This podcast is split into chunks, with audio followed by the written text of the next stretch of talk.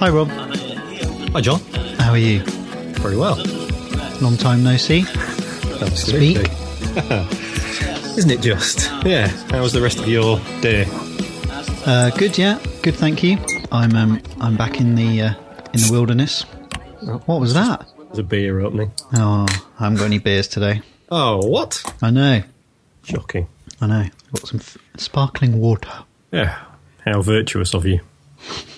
Welcome to North v South, a podcast that is and isn't about design. Um, this week we promised some illustration talk, and we're going to do something a bit different. Um, we've been talking about it the last few days, haven't we? We have indeed. Yeah. Including uh, today over lunch, which was nice. Yeah, it was very nice. Um, we met in the Teddington Arms, which is my old my old hood, my old local actually, Yeah. And very nice it was too. Very quiet though. I think everybody, all, all the denizens of Teddington are in their second homes somewhere. Yes. In the Côte, Côte d'Azur. Yeah. Somewhere. Gone to take the waters. Yeah, they still do that, surely. Do they? Does people still go to Baden Baden? Uh, I'm sure they do. I'd have definitely yeah. been one of those people. I'm such a sick note. So yeah, something different um, this week. So we're not having any uh, design news. There have there's there's been no design news, has there? None at all. A design news free week. Yeah. Uh, design week haven't published any articles on anything. There's been nothing on Dribbble. so we're skipping design news. Well, um, it's all sort of uh, stems from the fact that my wife sent me. Um, she's trying to get producers note uh, like um, Credits. credits on this show because it's obviously a huge worldwide phenomena. Um, much like the World Wide Web, which is the story that she sent me, um, which is 25 years in 25 pictures, which is a story in the Telegraph. I haven't actually thought about whether it is 25 years since the internet existed. I think that's a bit um, bit of a moot point. But uh, that kind of spurred the thing that we're 25 shows in.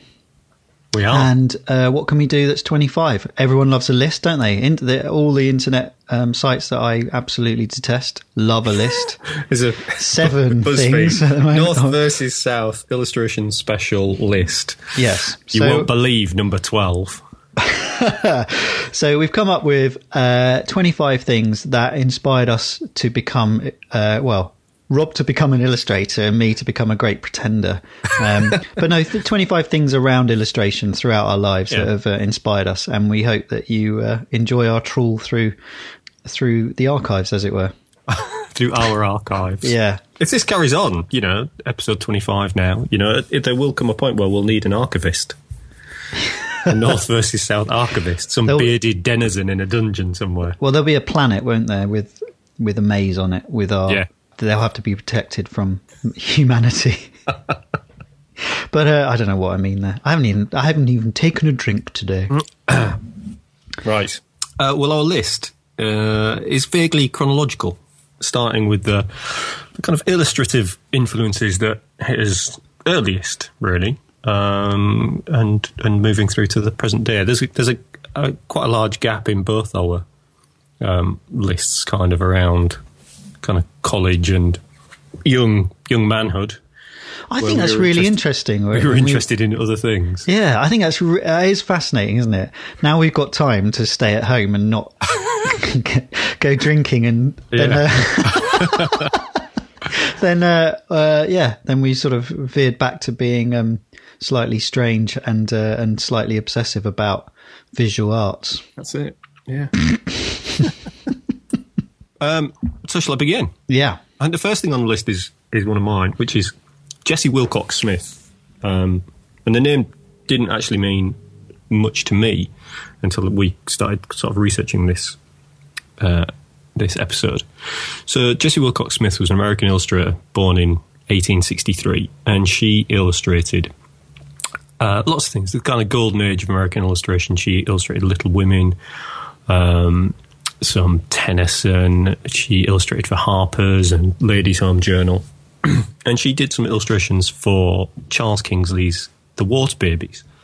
Now, The Water Babies isn't a book I've ever read, but we had a copy when I was a little kid. One of those hardback leather effect folio editions. Uh, and it was full of these beautiful colour illustrations by uh, after I researched it, Jessie Willcox Smith, and they were. Although I never read it, I don't remember um, like my parents ever reading it to me. Um, but the illustrations themselves of this kind of underwater world that these chimney sweep kids kind of got um, drawn to or found their way into were just magical when I was a little kid, and I found them fascinating. So I used to look at the pictures in this book, not read it, and I guess I just used to imagine what was going on. But as as illustrations, they've always stayed with me. In particular, one that I found, we've put together a Pinterest board that we'll put on the show notes with examples of all the things on our list. And one of the ones that I've included is this little baby underwater looking into kind of this giant lobster pot. And that's very definitely one of the ones that I remember uh, seeing when I was um, little. I was probably three or four when I was looking at these. Had you heard of Jessie Willcox Smith?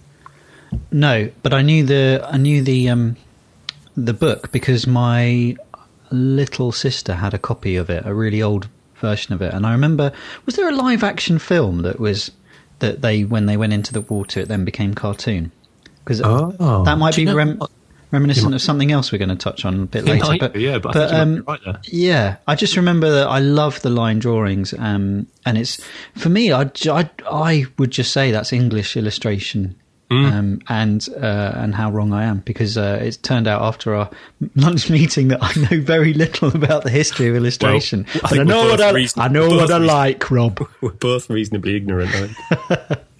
Now you know hundreds of names. oh well, yes, I did. Yeah, don't ask me to name them all though.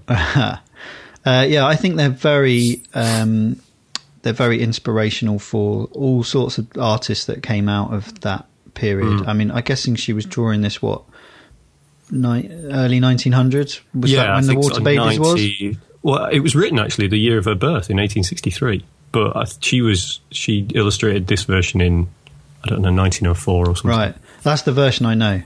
Yeah. Um, yeah, and that, that cover with in the, in the gold foil is that you've put up on um, Pinterest is absolutely beautiful.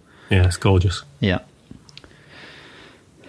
So that was an early thing that you remember back then, but you didn't It even was. read the book. Yep. Couldn't even bother to read the book. I know.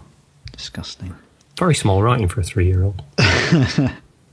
So my one when I was a kid um, was uh, was in the night kitchen. Maurice Sendak. Um, he's famous for his um, Where the Wild Things Are, which was later made into a Spike Jonze Johns film. Um, and uh, but in the night kitchen, it was the one I knew. I didn't have in the uh, Where the Wild Things Were. I, I, I used to see it at the library and want it, but um, That's really weird. I'm exactly the opposite way around.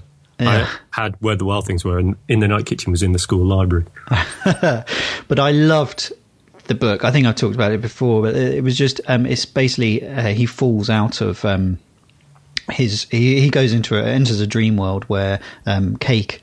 Um, is being prepared for the morning, which is a strange thing in itself.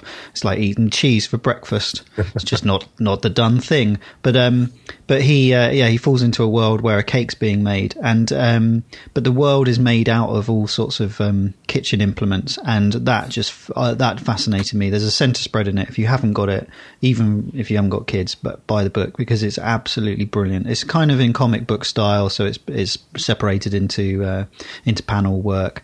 Um, and the, the even the typeface in it is beautifully rendered, and yeah, it's just it, it's quality, and kids love it, even though it's really surreal. The story is very strange. It's Um, funny, isn't it? it? You know, the the images are, are sort of hilarious to a kid, I would imagine.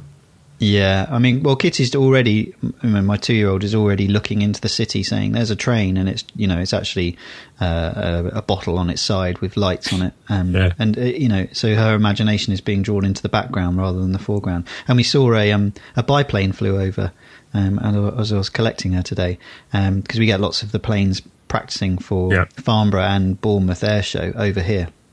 So it's fantastic, and uh, yeah, this really low. I don't know what kind of biplane it was. I hadn't seen it before, um, but uh, she said Mickey. That was you know the Mickey plane. So uh, Okay. which she makes out of dough eventually in the in the Yeah. book. But yeah, so um, yeah, incredible book. Influenced me so much, Maurice, and that really really did. Yeah, me too. Why do all the chefs look like Oliver Hardy? Yeah, I think it's the yeah he he was interviewed about lots of things by that, and one of the things, the really horrible thing, is the ovens. I mean, he was from Jewish family, Yeah. and and he says that actually, yeah, he was he was referencing um, the Holocaust with the oven that they try and bake him in. Um, so I don't know what because they've got like Hitler moustaches, haven't they? Yeah. I don't know what he was trying to say there, but it was obviously something deep with some you know within him that he he wanted to say in art, but. Yeah. Um, but the the book was was banned uh, across a lot of America because it depicts a naked boy. I was just thinking the picture I've put on Pinterest. I was thinking I'd probably never get published now. Um, but yeah, so um, yeah, great book. If you've got kids, I urge you to buy it. It's it's quality. Um, yeah, and we've the other one I've talked about a lot, and I'm going to put him down here as well. Um, and I think it sort of points to the the fact that I love worlds that I can lose myself in um, with all my entries here. But uh, Richard Scarry um, can't go wrong with uh, any of his books. But what do people do all day is the most popular one in our house, um, and it explains how all sorts of things happen, how towns work, electricity works, trains work, you know, you name it. Yeah. Um, but it's populated by strange little animals and mainly lowly worm. That, that's the only thing I remember from it. I really should have another look. but Yeah. Um, yeah, I only reintroduced it by having a child.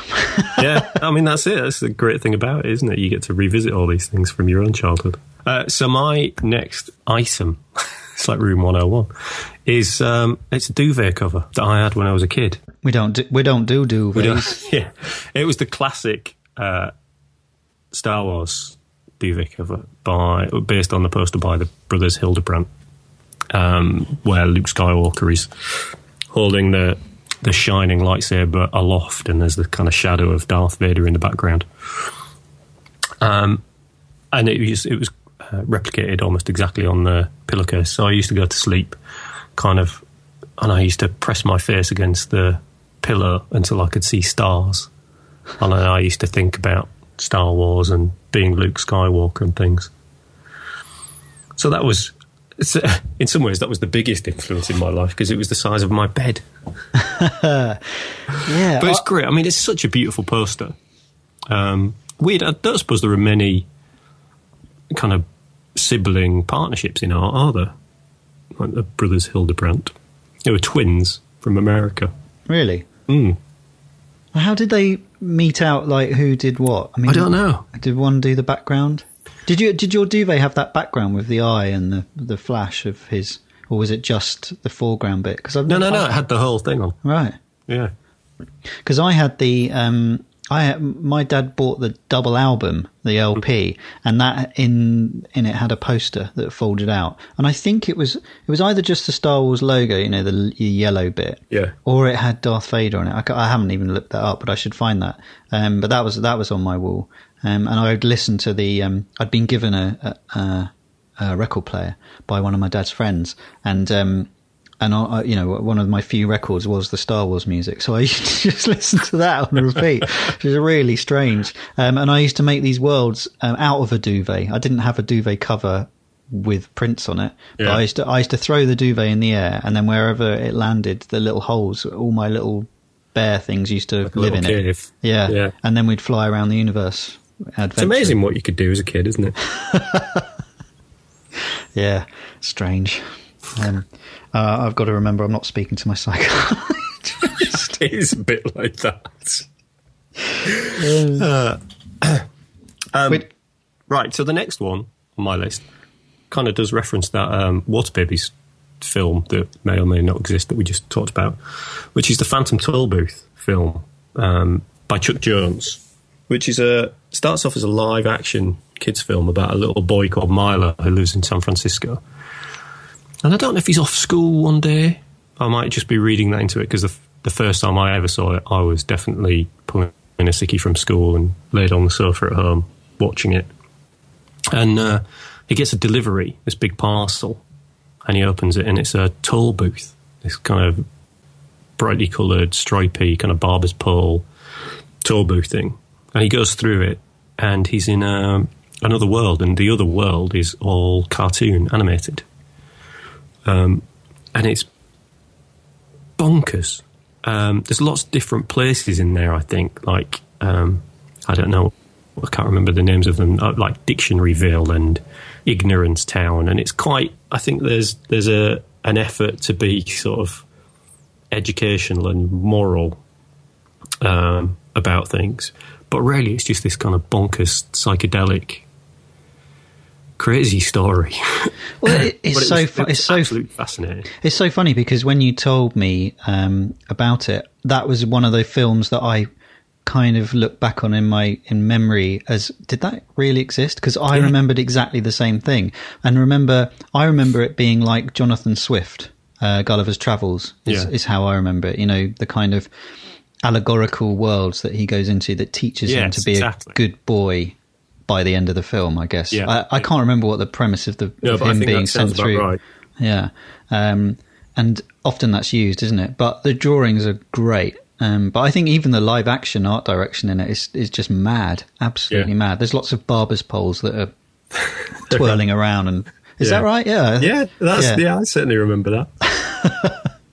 but bonkers. But yeah, Yeah. I was telling you at lunchtime, like you, Didn't know if it exis- existed because I'd seen it so many years before, and then I saw it again when I was in a bar in Soho, and they were for some reason it was on the telly, um, which was quite a surreal moment. Yeah. Yeah, but I'd love to see that again. I'm sure it wouldn't stand up to the test of time. But I don't know. I don't know. I'd have to find it, seek Hmm. it out, seek it out.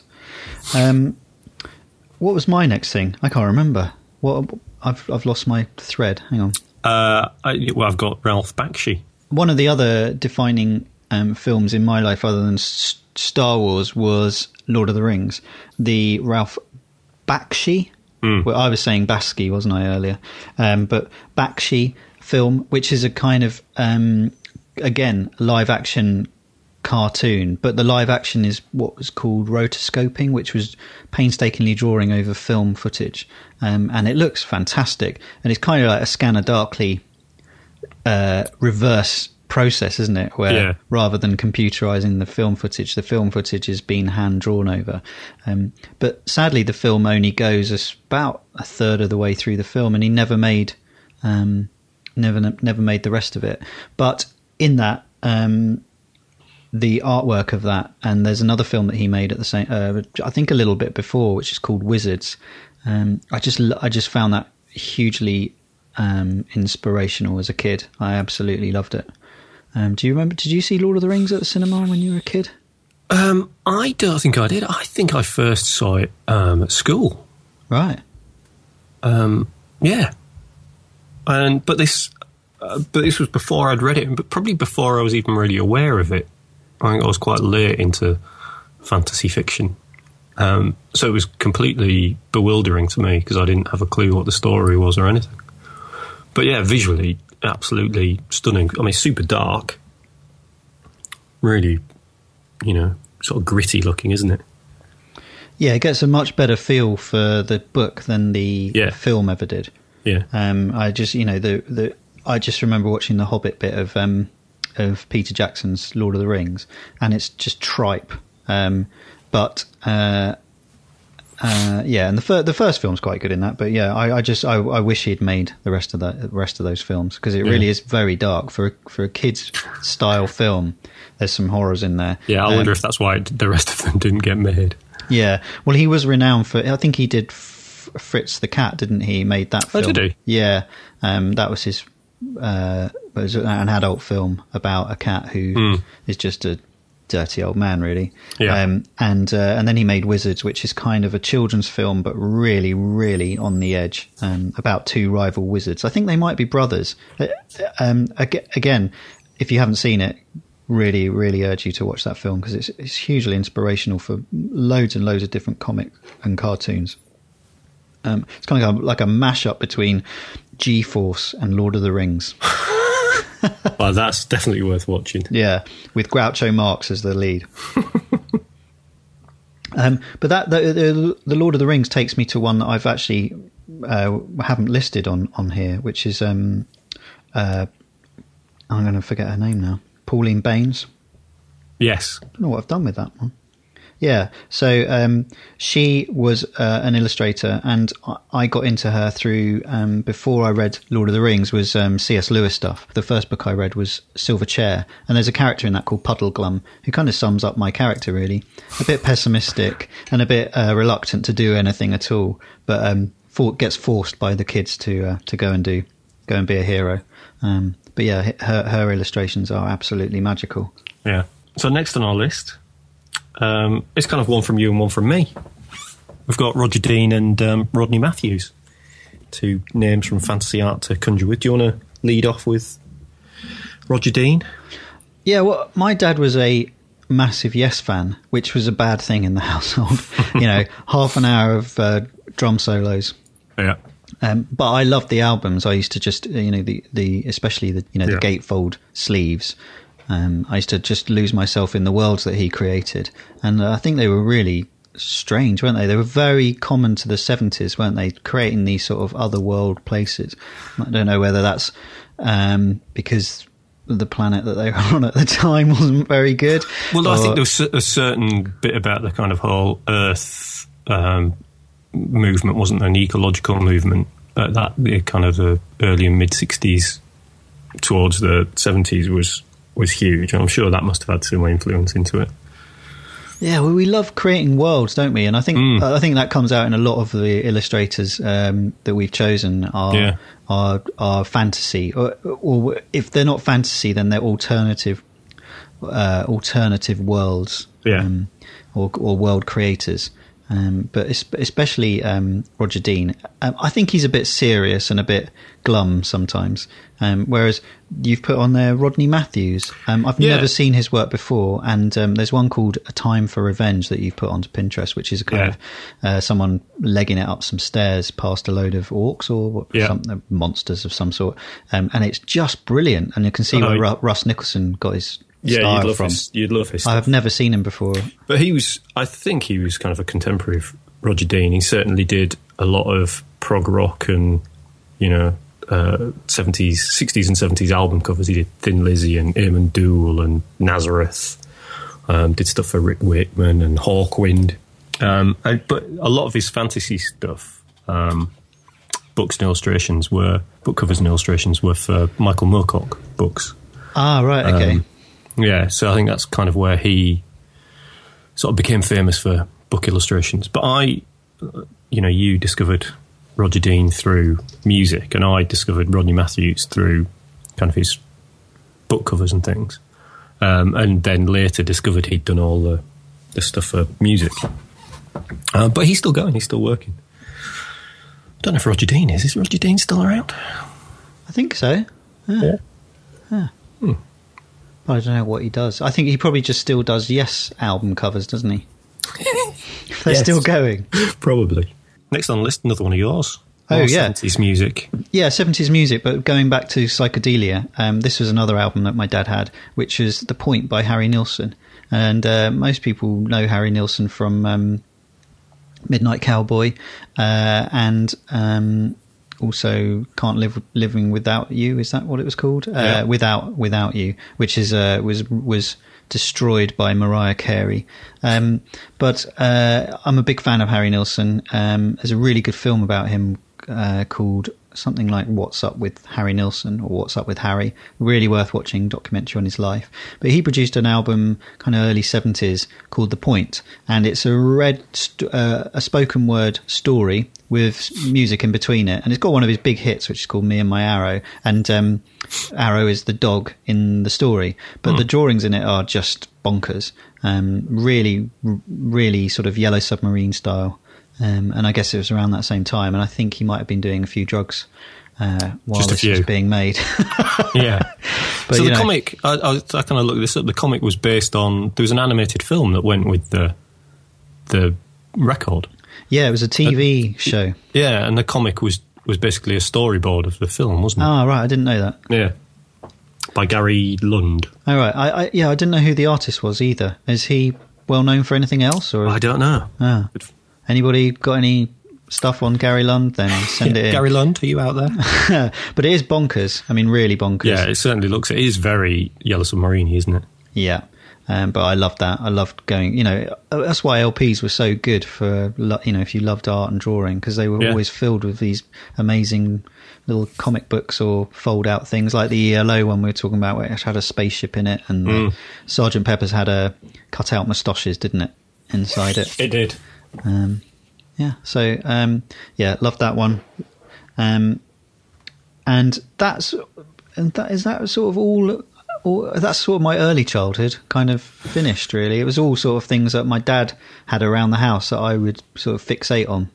Yeah, I think sort of my next few are kind of when I was either comics or when I was kind of getting into art at school. Um, so the next one on our list actually is is uh, Tintin's Rocket.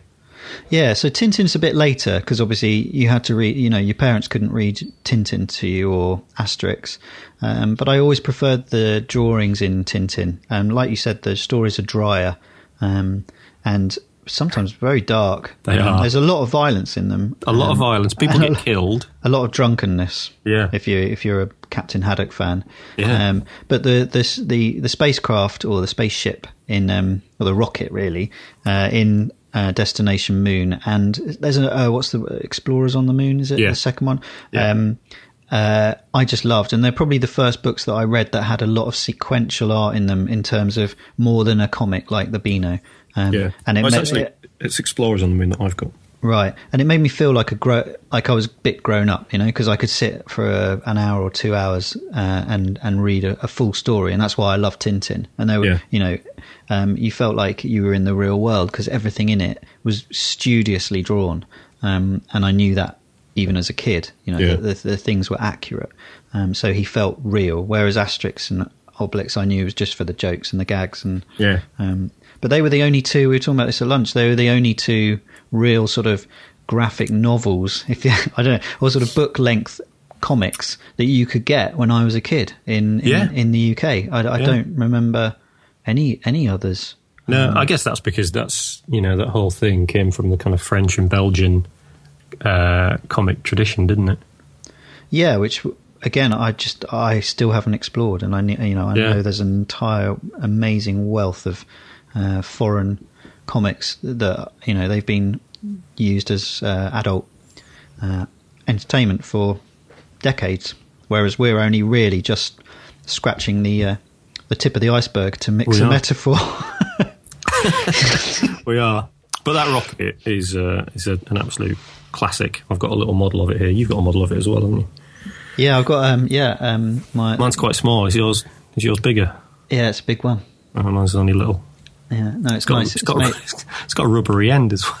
Oh no, mine's got mine's got a metal end. Um, again, the uh, uh, sister and brother-in-law bought that for me. They're very generous. They are, aren't they? Um, so I'm just writing down "scratching the tip of the iceberg." I think that might be the title. I'm, well, I'm, I'm I'm I'm noting it down. Um, so uh, on my new um, field notes reporter's notebook, How are you finding that? I, I like it. Uh, thank you for my presents today. It's a, it's a My pleasure. daughter loved the stickers. She looked great with a little orange skull sticker on. Yeah. I was going to take you a photo of her eating later, but it was too disgusting. But she had an orange bib and she was eating orange jelly. Very on brand. Yep.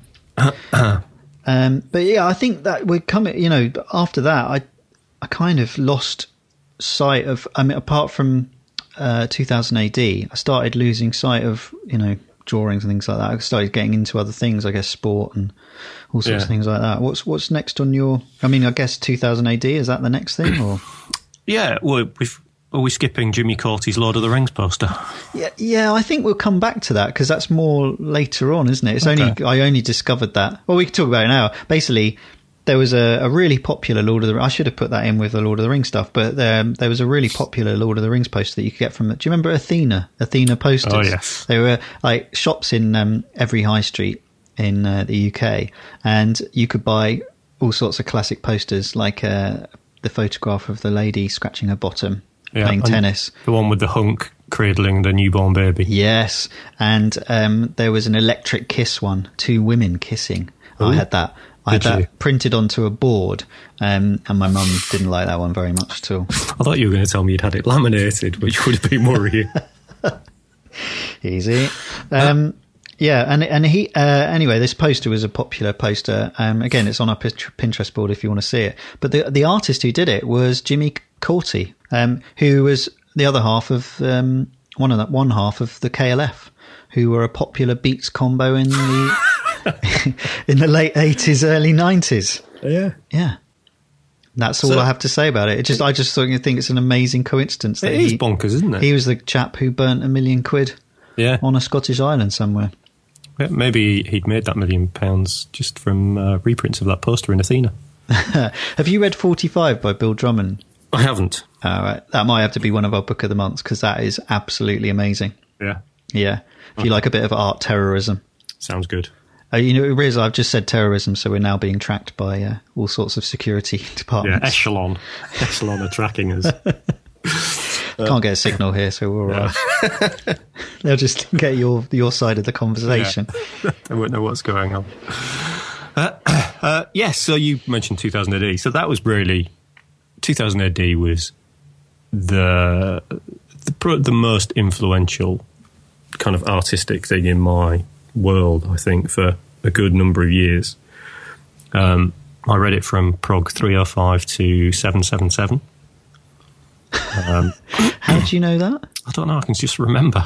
Wow. Uh, 305 had on the cover, can't remember who drew it, um, but it had like this big monster from another dimension that was a, a um, bounty hunter that had appeared in Mega City 1.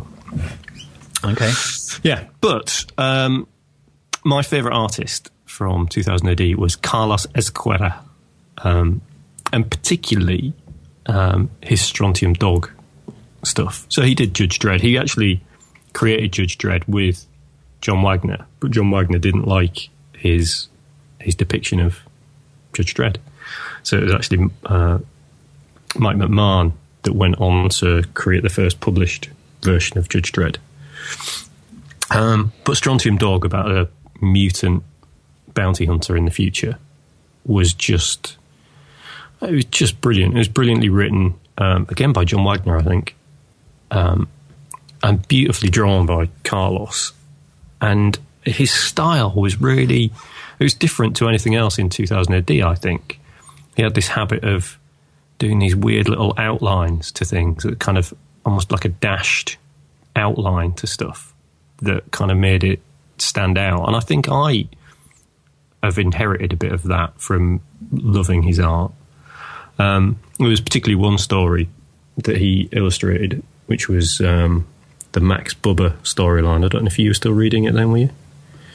I don't think Max, so. Max Bubba, a criminal in his gang, killed Wulf Sternhammer, Johnny Alpha's sidekick, and left Johnny for dead. And um, and Johnny goes after them all and kills them all one by one. It's brilliant. Uh, but yeah, he was massive influence. I used to copy his stuff uh, and copy his not just draw the stuff that he draw, but I used to absolutely copy his style. Um, yeah, he's still going, still going strong. Yeah, I love I love his Strontium Dog. I think I didn't know who who the artist was when I used to draw Strontium Dog on everything I had. Yeah, um, I, I did love Strontium Dog. Yeah, definitely one of my favourites. Yeah, I love 2000 AD because it was it didn't really have superheroes. It just had really hard, yeah. um, hard nuts, didn't it? Yeah, Who it didn't did. take any Rogue Trooper, Strontium Dog, Judge Dredd. Yeah, and then Judge Death. We get onto mm. him. So uh, I was looking back because again, I wasn't aware of all the different artists. So um, I was trying to picture the Judge Dredd that I really like because he's had so many artists, and especially since I stopped reading him back in the um, you know mid eighties. Yeah. Uh, but um, Brian Bolland is my uh, who I see Dredd as. Um, especially, I loved the Anderson Judge Death uh, comic books, yeah. uh, the stories, and that's the vision that I remember. You know, the really, really graphical, static, almost um, iconic drawings, and that's kind of what I when I was drawing a lot at that time. That's the kind of art that I did. You know, that kind of really.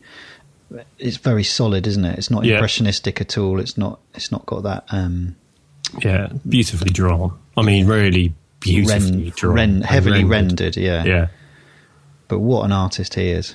Yeah, Um, Fantastic. I was reading interesting things about him. You know that he was so slow at producing panels that that's why he became a covers artist. And this is something that we were talking about at lunchtime um, that we should touch on now is the fact that um, it seems to be a real segregation of specialist illustrators. So you know you get your fantasy artists, but they very rarely produce comic book art, um, and comic book artists very rarely produce static images. Do you know what I mean? But Brian Mm. Bolland it kind of bridges both because he did so many covers. I think because he was so slow.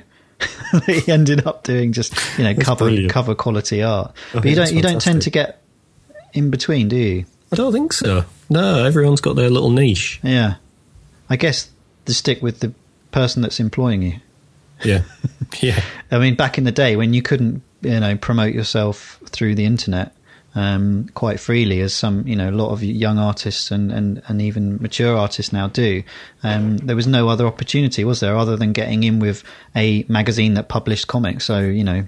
Um, IPC or whoever it was, you had to get in with them if you wanted your comics to be seen by everybody in the world. And now anybody can do it. I can. Um, so yeah, well, that's that's where my kind of interest in in illustration ends for a long time. Um, what about you? Well, I guess mine carries on, but probably I veer off into art a lot because I went to art college and doing art history and things. So, you know, I kind of got into Hiroshige and um, uh, Caravaggio and, you know, the kind of lots of art stuff rather than illustrators. I think in some ways there was there was so much more books on art than there were on illustration. Um, but one illustrator that I don't I have no idea how I found his work, uh, but he's an English guy called Michael English, uh, who died a few years ago. But he was a poster designer, um, and he kind of hit the big time in the mid '60s, and he was doing stuff on the King's Road. So he was doing murals on shop fronts and kind of psychedelic posters. Uh, he was a contributor to Oz magazine. And then in the 70s, he moved on to doing hyper realistic paintings and using an airbrush. Um, but there's one particular painting of his, um, which I think was done about 1980, um, which again is one of those images that's just always stuck with me. And I was telling you at lunchtime that it, it was a weird kind of triumvirate of things. There was this illustration by Michael English. I was reading a book called Mythago Wood by Robert Holdstock, which is all about woodlands and myths and folklore stuff. Uh, and I was listening a lot to Tangerine Dream. I was 16 or 17, so that's why. Um, but all those three things kind of really came together, and I think it made the memory of this illustration much more vivid. So he painted it in the late 70s and into the 80s he painted this series of paintings called the Nature Series, and a lot of it was kind of ferns and moss and uh, running water.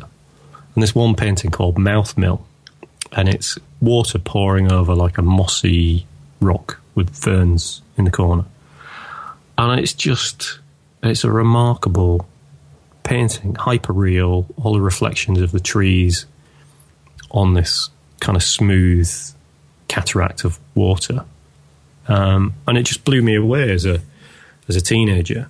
Um, and in I've got one of his books, and in it he says of Mouth Mill, it's the culmination of all my nature paintings. It has no equal, um, and I agree with him. Yeah, I've never seen that before, and it's absolutely gorgeous. I mean, hyperreal photo, uh, art can be very strange at times, Yeah. isn't it? Um, but here we're. I know he was an illustrator, and we talked about art and illustration and how there's a very fuzzy line between them Mm. uh, that you see as a much harder line than I do. I'm I'm sort of six B, and you're a two H. Probably. uh, along it. But Yeah. um, this is um, this is art to me. That, It that's, is. that's, that, but it's absolutely beautiful. Um, yeah, it's really mystical, isn't it? It is. And Uh, you- you can- why and it it's got so in. much movement in it. Yeah, it's Anyway, incredible. We're talking about visuals on a on a podcast. we go and look at it. It's on the. Uh, Rob's put it on the Pinterest page that we've created. Um, Yeah, no, that, thanks for introducing that. I love it. Love it. Um, Yeah. Well, while that was going on, uh, and you were listening to Tangerine Dream like a square, I'm never going to live that down. I was being cool and playing with my Amiga 500. Um, that's not cool, is it? But there was a there was a producer of games called the Bitmap, Bitmap Brothers, and they were kind of one of the first um, uh, publishers who introduced um, pop music, sort of a rock mentality to computer games. Um, and they actually, you know, their um, their iconic, their sort of breakout game, which was called Xenon Two, uh, had a soundtrack to it by Bomb the Bass. Was it? Oh, yeah. Yeah, Yeah. it was, I think. Um, and they are the artist who produced the art for their for their games subsequently. Um, I didn't know who he was. I've looked him up. He's called Dan Malone. He's still producing um, lovely dithered artwork, uh, and it, he produced some of the most iconic computer game artwork from my generation of sort of the mid uh, the mid eighties to the to the to the early nineties. Um, so his games were Speedball Two, which is still one of my favourite games ever. Um, Gods, Chaos Engine. Uh, so the, yeah, basically the sort of the gamut of the Bitmap brothers That sort of. God's cover is amazing. I thought it was just Simon Bisley. Um, well, it might that might that cover might be he did the Uh, he- interior oh, the, the oh, okay. actual computer generated art. Yeah. Um, is that is that a Bisley painting? I don't know, it might be. All right. The game was the game stuff. was brilliant. You played a um, you were well, you were basically a Greek god, and it was very very hard edged graphics. It was very flat. Yeah. Um, It's great. Loved yeah, it. really, really British. There's a there's a poster available at the moment um, that is a screen print onto grey. I think it's Vedragoni, and it's uh, of one of the Speedball two players. So if you were in, if you were of my age and a male, you probably played Speedball two at university throughout the night, and. Um, uh, yeah, so if you know the call of the ice cream and the ambulance coming on, then uh, you want to get over to um, readonlymemory.vg um, because they are selling that poster. And actually, weirdly and coincidentally, they're producing a book about it, about the Bitmap brothers, and um, it's only just come out like last month. So, um, Oh, okay. yes, an opportune moment Hmm. to purchase a Im- poster. In my Facebook feed today was a, an article about all the Amiga games are coming to the iPhone. Really? Yeah. Which is weird because we mentioned that at lunchtime. Yeah, I, I'm of the I'm of the feeling that you know they're of the moment. and the games won't feel genuine anymore unless you actually plugged in an Amiga. Because I have tried the emulators, it just doesn't a- feel the same. With a with a Speed King joystick. Speed King, joystick. Iconic Speed King. Yeah, that was for kickoff. Yeah, on Decathlon. Broke many of those. Yeah. Um, yeah, so that's what I was doing, doing that and going to see bands. I was Hmm. I, I I wasn't into um, art, but when I slowly got back into art, one of the, my heroes um, I actually wrote my dissertation on was Len Deighton, and I've spoken about him before. But his he produced a load of strip il- illustrations uh, in the 1960s um, that went into the Evening Standard. Um, you can buy them again now, um, and uh, they are basically like comic strips, but how to cook. Um, and he produced those uh, before he wrote um, the Ipcress file. Um, and yeah, they're great. So That's such a different string to his bow, isn't it? yeah, yeah, he he really is. I could only find a few pictures of his, so, um, but I found one of a bain-marie. The Yeah, the other one's really weird that you found abroad in London. It's very Yeah. strange. It looks like it's drawn when he was a kid or something. um, but yeah, so uh, that that was he was one of my he is still one of my heroes. Yeah. Uh, and then after that, so then yeah, we're talking about bands. A, a band cover that got me back into art a little bit um, when the um, was Julian Opie, who produces these line silhouettes that are copied by a lot of um, people online. Uh, I think there are there might be apps that kind of do it to photographs. Oh, I'm sure there Um, are. But there's something about his art that if you try and do them, they're sort of they're really heavy outlines. If you remember the Blur um, Parklife album, or is it the Best of? Uh, the best, it's the best, it's the best of album. I Yeah. think. Um, they uh, there's like a grid of four of them. They're really hard to do. Really, really hard to get them right. Um, uh, Maybe and- we should try that for the next episode. Yeah, that'd be good. But I, I, do a self portrait. do you know what the big the biggest problem is? Is choosing the right lens, the focal length on the lens. Uh, going back to that GIF that you talked about a few weeks ago. Yeah. Um, because it, uh, I used to do it, and when we were when we were doing um, like prints as when Soda first started, we were doing like custom prints for people. And we offered this as one of our styles, um, and often the the photos that were sent in w- would just um, the person would send them in, and then we'd do the art, and they'd say that looks nothing like me because we kind of trace them, um, and therefore you don't get that. You know, if they were taken on really bad cameras back in the day, um, they just didn't look right, even in the photo. So you're Yeah. like, well, we're on a hiding to nothing. So we had to create a sort of set of instructions of how to take them at a certain distance, etc., etc. And then we started getting them right. Um, but yeah, I mean, blatantly ripped off Julian Opie there. but that's when I started getting back into into artworking and Yeah. all that kind of stuff. So yeah, he's he's enormously. Uh, I say influential. I, I don't have a style, so um, but he was definitely someone that I, I admired greatly. I love his landscapes as well. Um, an interesting artist, very secretive. Is he? I Is that know. why I haven't heard anything about him? You know who he is too. Yeah, yeah. And and, I- and he, you know those. Is, You he, know is he a hermit? I know they said he's a hobbit. I don't know. He's just really secretive about his process. But you, the Okay. um, you know that although there is a film that you can see him making them these these shots. But Hmm. have you you- you've seen the animations? Um, I don't know what sure they are. They're like light boxes of women walking. Um, Yes, there's one on Carnaby Street. right, that's him. Yeah, Yeah, yeah, very they, cool. They are really cool. Yeah, Um, he's reduced them down to nothing, hasn't he? Pretty yeah, much. yeah. Which is uh, quite a skill. Yeah, it really is hard. So you try and do it. We'll do. We'll do. We'll do one for next week. Yeah, that'll be fun. Uh, um, so next on my list uh, is Winnie the Pooh. Now, although I had Winnie the Pooh books when I was a kid, I don't really think I appreciated the art in them at all. Um, and it wasn't really until I got into illustration when I was at college um, that I kind of appreciated how beautiful they were and how amazingly well drawn they were, you know, and how how kind of strong the characterization was without, you know, masses of line work or, you know, they're very a little bit like Julian Opie, you know, they're very sort of simply drawn, but just with, you know, masses and masses of character and packed into those few lines. Um, and they were all by E. H. Shepard, um, who I think he's most famous for his uh, his Winnie the Pooh stuff, but he he illustrated lots of books. He was actually a war hero.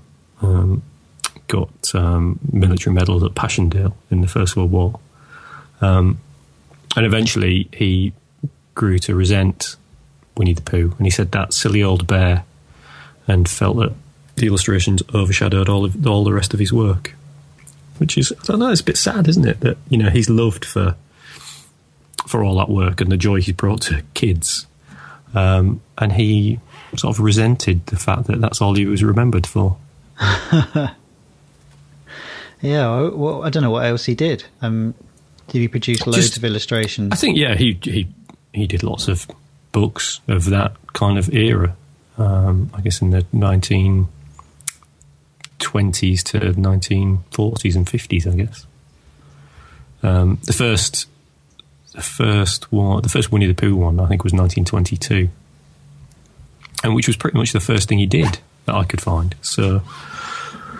Uh, yeah, I guess he defined. He's as responsible for the um, the love of the books as um, A. A. Milne, I would imagine.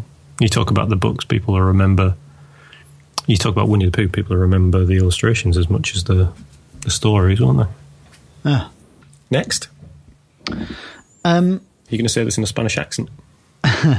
Uh, well, I don't know. I don't know if this has any relevance really, but w- one of the other thing that got me back into art are two things. Um, and art. I know we were trying to shy away from what that was, but I watched late night once at. I don't know if I was at university or definitely recently graduated. I don't know what year this the film came out, but it was called um, A Quince Tree Sun, um, which in Spanish, shall I ruin it for you? Go is for. El Sol del Membrillo. So membrillo is a quince, yeah. If you Yeah. had membrillo jam, it's very nice. Um, but uh, it's uh, about it's a kind of documentary, but film a study of this chap called um, Ante- Antonio Lopez Garcia, who is uh, Garcia, who is a um, an artist based in Madrid, I think, um, and he is a kind of hyper realistic painter uh, at times. Some of his style is, but it's just him it's it's about the artistic process, which is why I included it because it made me really interested in um, the creative process again. You know, having been just bumming about. Um, but what it does is it it follows him trying to draw a quince on a quince tree, uh, so the fruit. But the fruit is ripening, and he's so obsessed with the fact that he's got to draw this thing absolutely spot on that as it ripens, it obviously gets heavier, so it reduces. So he's constantly adjusting his position, uh, marking the quince, marking around it, so that his view of it is never changed, even though nature around him is, is changing all the time. But he's also got this obsession with uh, with coffins. So there are all these coffins positioned around his house that he's practicing dying in, I think, if I remember rightly. But he's, he also gets visited by a succession of different people who chat about him while he's drawing this quince. Um, and it's not about the art that he produces. It's about for him. It's about the process of trying to capture something that's real onto something that isn't real. Um, and it's just a fascinating film. Really, really, really good film. Um, if you get a chance to see it, I'm sure it's on YouTube or something like that. Um, but it won a Sundance, yeah, I think. Really it, it was it was quite popular. Yeah. Uh, so it was reasonably recent-ish, was it? I I can't remember. You know, I saw it on a Channel Four thingy sometime. Um, I have to look up the the show notes. 1992. Okay. So yeah, that would be about yeah mid 90s, late 90s. I was I was watching that one. Yeah. Um, but if you haven't seen it, I really recommend it. Uh, you know, as a kind of creative process. Yeah, I'll uh, I'll look that up and enjoy some quince jam while I'm at it. Oh yeah, with a bit of uh, uh, Manchego. Oh, nice. Yeah. Yeah. Uh, Alfred Wainwright. Um, next on the list, British fell walker, guidebook author, illustrator. Um, draws the most beautiful mountains in pen and ink. Um, and I was I've always been aware of his work because growing up up north, and we used to hold in the Lake District, and used to see his books around. I'm not sure we ever had any coffee in our house, maybe one or two, or his illustrations maybe in magazines that I've seen. Um, but he did a, a, series of books published between in the 50s and 60s called The Pictorial Guide to the Lakeland Fells. Uh, and they were guidebooks with walks, um, and beautifully detailed maps, and then just astonishingly beautiful illustrations of the the Cumbrian Fells um, and the mountains. Uh, just, I mean, so beautifully drawn. and it wasn't really until I got back into drawing, probably only three or four years ago, when I started working at Soda. And in the front of one of my moleskins, I drew this landscape, and I kind of realised that it was massively influenced by Wainwright. Um, so I've kind of gone back and I've I, you know, I've looked at more of his work, um, and he's a master at, at, landscapes.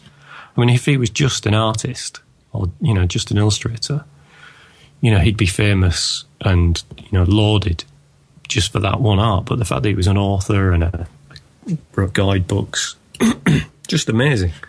Um, you should post your drawing on I will. Pinterest. Oh, then I'll have to compare it. oh, it's not a comparison, is it? It's a source of inspiration. yeah. Um, this chap was obsessive, though, wasn't he? He mm. was.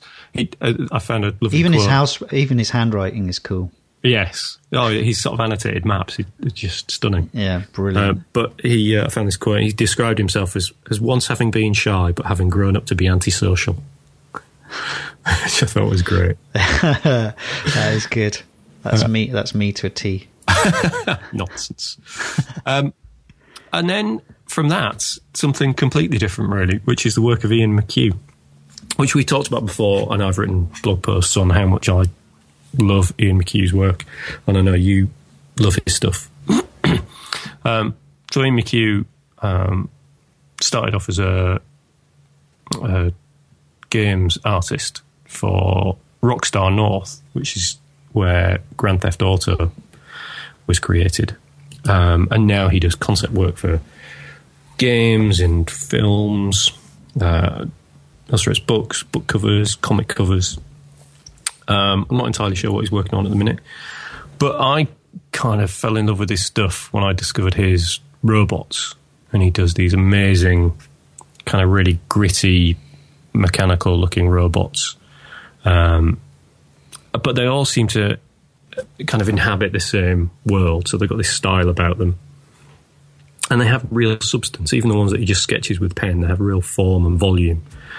Um, and he also draws these amazing ships, like that cross between a spaceship and a like trawlers, um, like flying boats, and the the combination of all these things is just sort of mesmerizing. The way he's when we talk about world building, but he's built this world, and I don't think with any, I don't think he's created any narrative to go with it or any you know backstory. Maybe you know in the back of his head he has, but there's certainly nothing out there.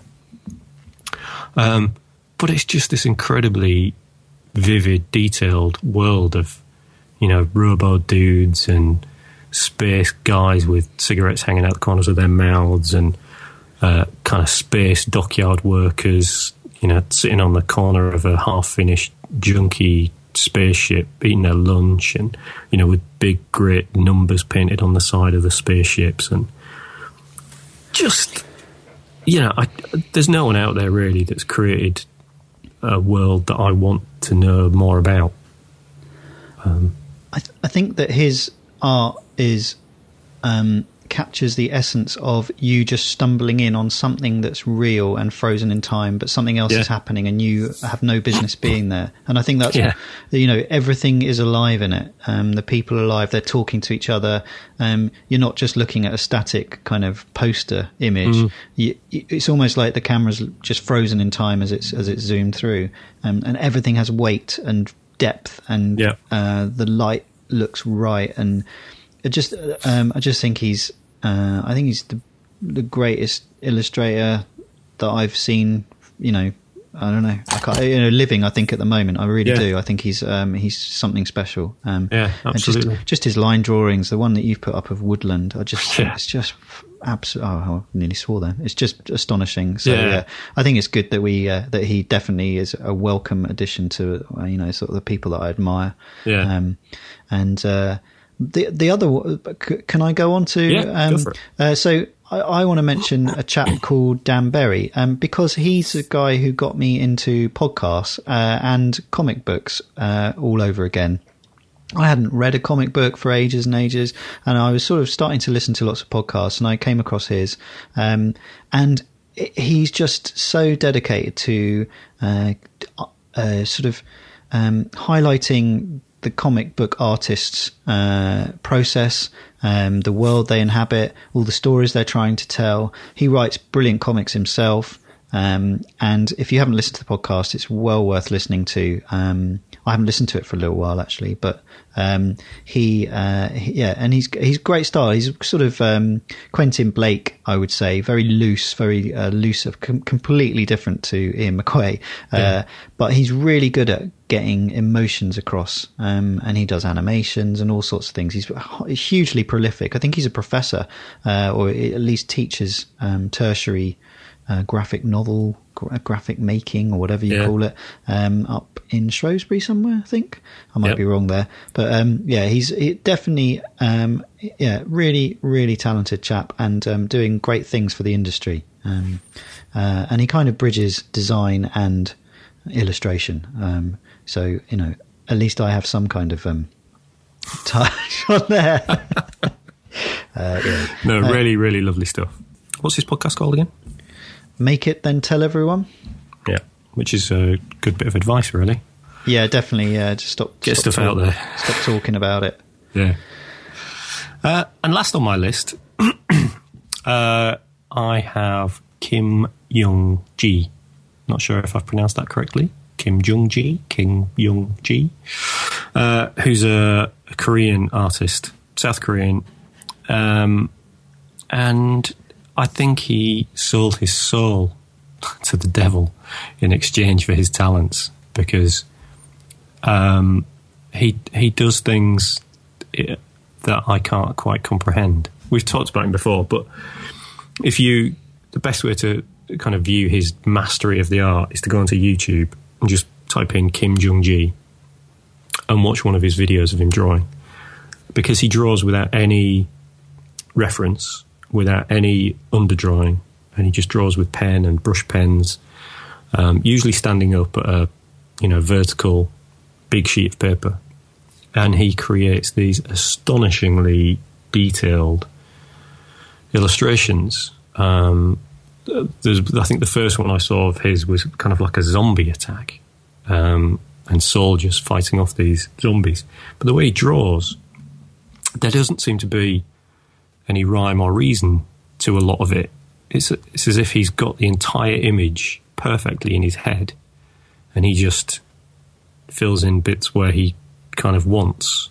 So he'll draw like a bit of foreground, and then he'll go to a completely different part of the, the sheet of paper, and he'll draw something in the background, and then he'll go somewhere else, and then it all pieces together like a jigsaw, uh, and you see kind of why he's done certain bits in a certain way, and but he also draws everything in kind of perfect perspective, or quite often with sort of a fisheye lens style perspective to it.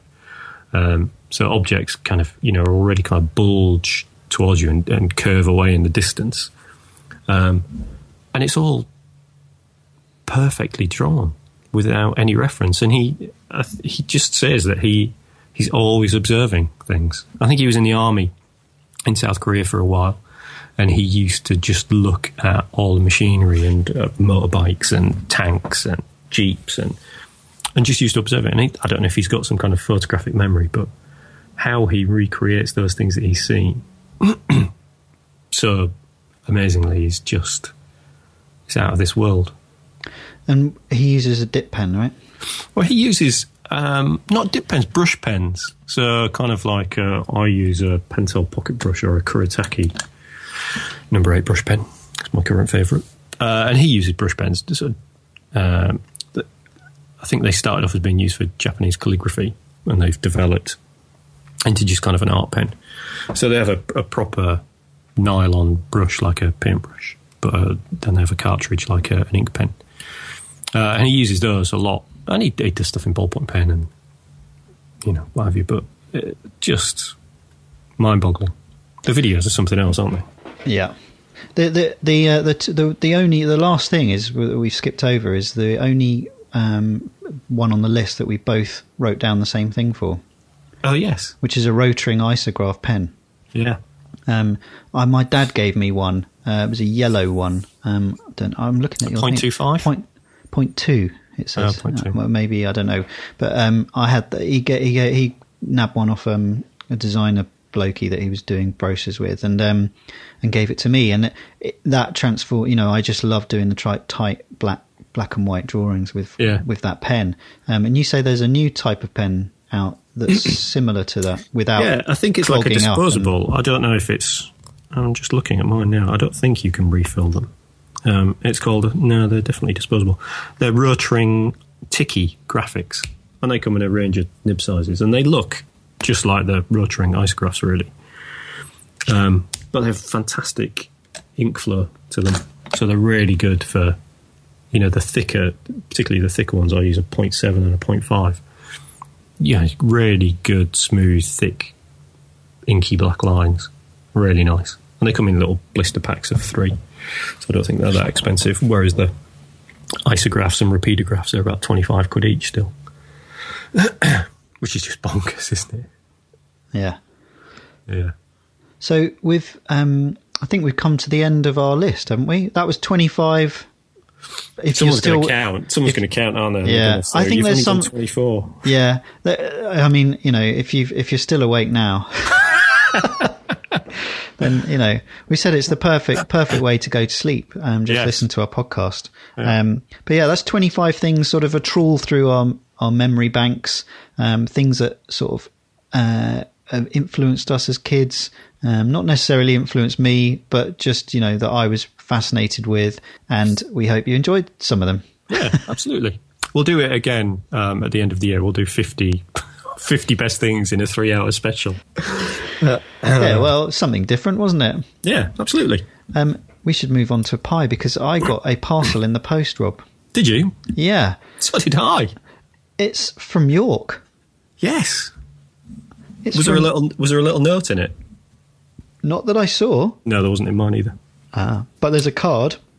Yeah. It was from your mum, Rob. It was. My mum, bless her, sent us both um, a pie from their local butchers. Well, Uh, I, haven't got, I haven't got the card in front of me, so. It's Wilson's of York, Wilson's. your quality local family butcher from Yeah. from field to fork. nice. Uh, and um, I say thank you very much, Mrs. Turpin. That's incredibly generous of you, Yeah, um, and made me laugh a lot. So uh, thank you for your generosity. It's absolutely brilliant, um, and very well packaged.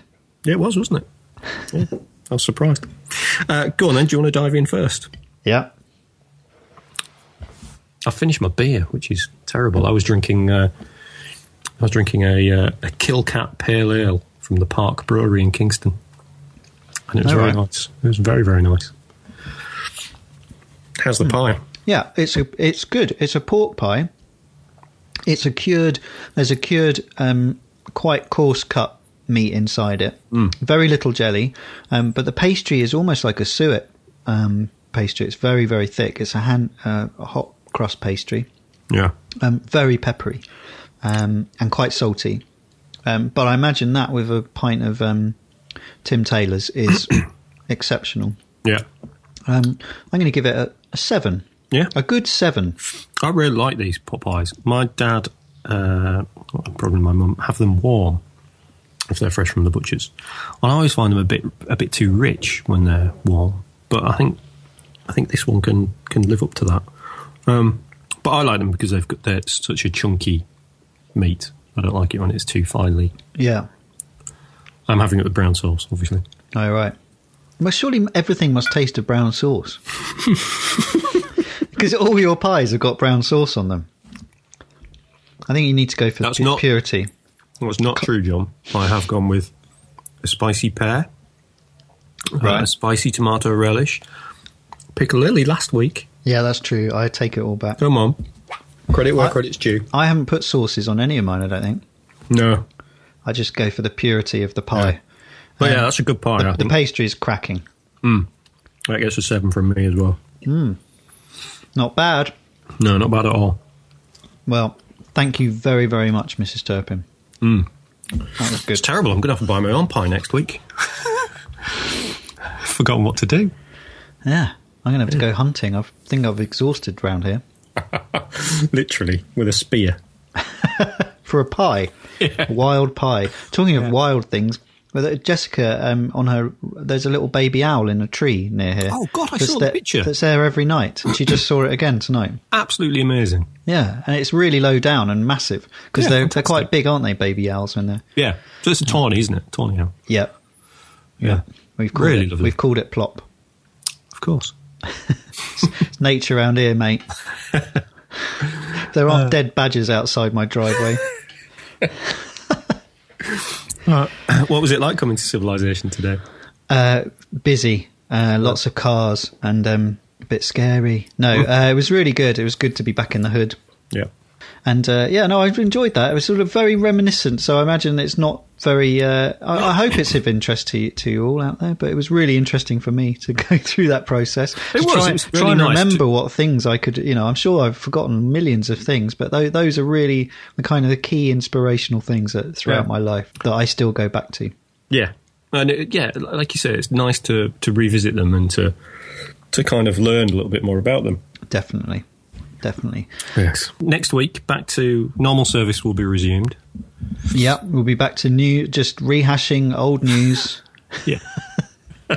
and uh, talking utter nonsense. Yeah. So Um, we'll uh, we'll have to come up with a topic at some point during this the next few days. Yes, and we also need to come up with a book of the month because that will be rearing its head.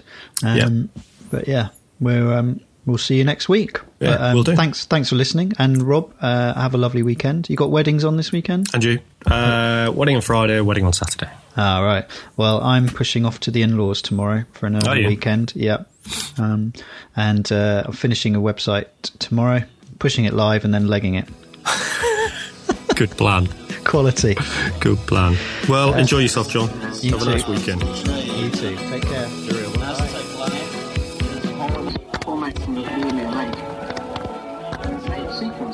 Were no good for making Carpenter this late.